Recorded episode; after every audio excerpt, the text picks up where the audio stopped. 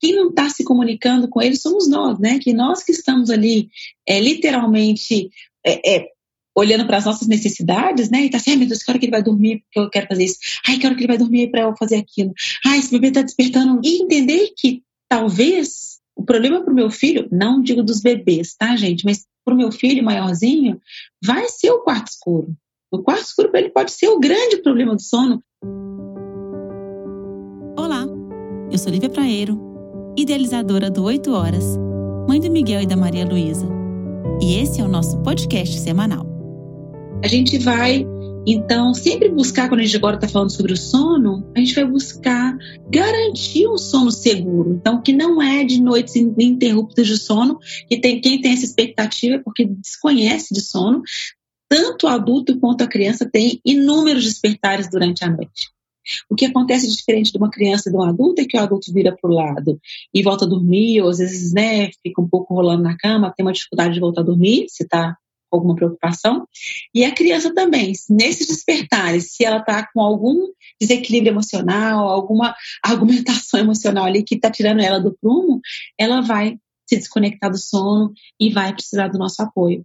Então, é a, a, a, digamos que o cerne mesmo para um bom comportamento de sono, além da necessidade nutricional, né? A gente está falando das crianças menores, mesmo dos bebês, tem a necessidade nutricional mesmo, então o despertar, ele serve mesmo como um estilo de preservação ali, de sustentar aquela, aquele ser, e também, e não somente, companhia, e também a certeza de que a mãe está próxima, e também a certeza de que não está sozinho, e também um acalento, porque não só, não, não só basta para mim saber que minha mãe está aqui no quarto comigo, ou está comigo, eu preciso sentir o contato, ter, né, ter o contato, enfim.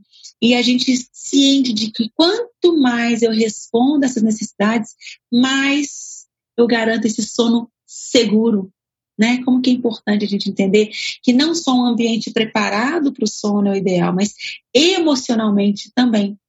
E como a gente sabe, né, gente, que não tem como a gente oferecer para a criança, promover para a criança um dia perfeito, né? Isso é uma grande ilusão nossa, porque se a gente promovesse para a criança, né, um dia perfeito que eu digo, um dia onde a gente está 100% equilibrado emocionalmente, que a gente é consistente a todo momento, que a gente é, responde às necessidades deles com muita assertividade, né? Então a gente observa muito nossos filhos, está muito no questionamento do porquê, do porquê, e é cada vez mais assertivo para atender o filho, tá?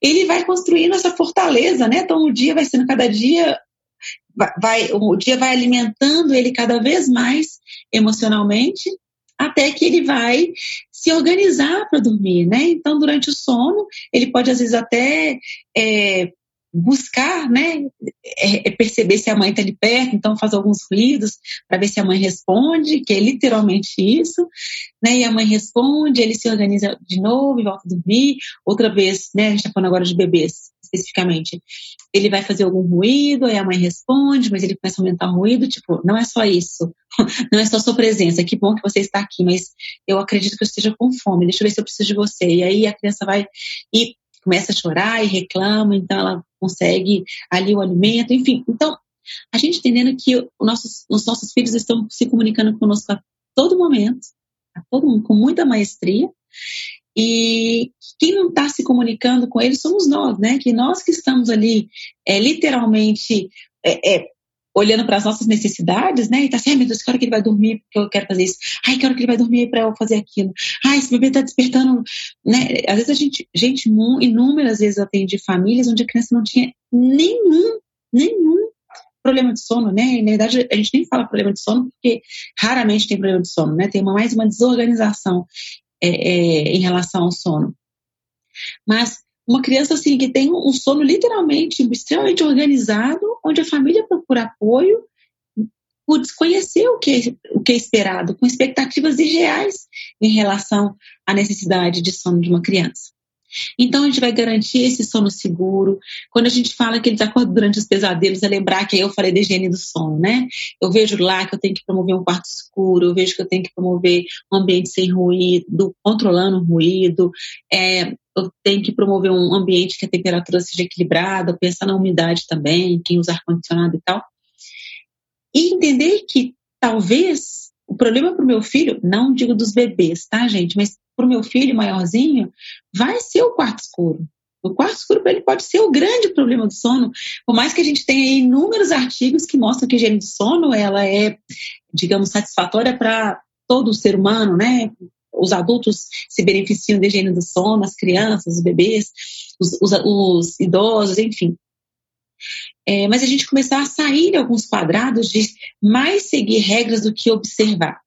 E o contrário também, às vezes a criança tem necessidade de um quarto escuro, mas quem não gosta do quarto escuro é o adulto, né? Ou a criança quando vai ser colocada para dormir e o pai ou a mãe escurece o quarto e a criança começa a chorar e eles começam a entender que a criança não gosta do, do quarto escuro. É, é, um contexto, a maioria das vezes, gente, é o contexto do cuidador, tá? Que a escuridão ali é, remete ao que a gente fala das, das nossas respostas um pouco, né?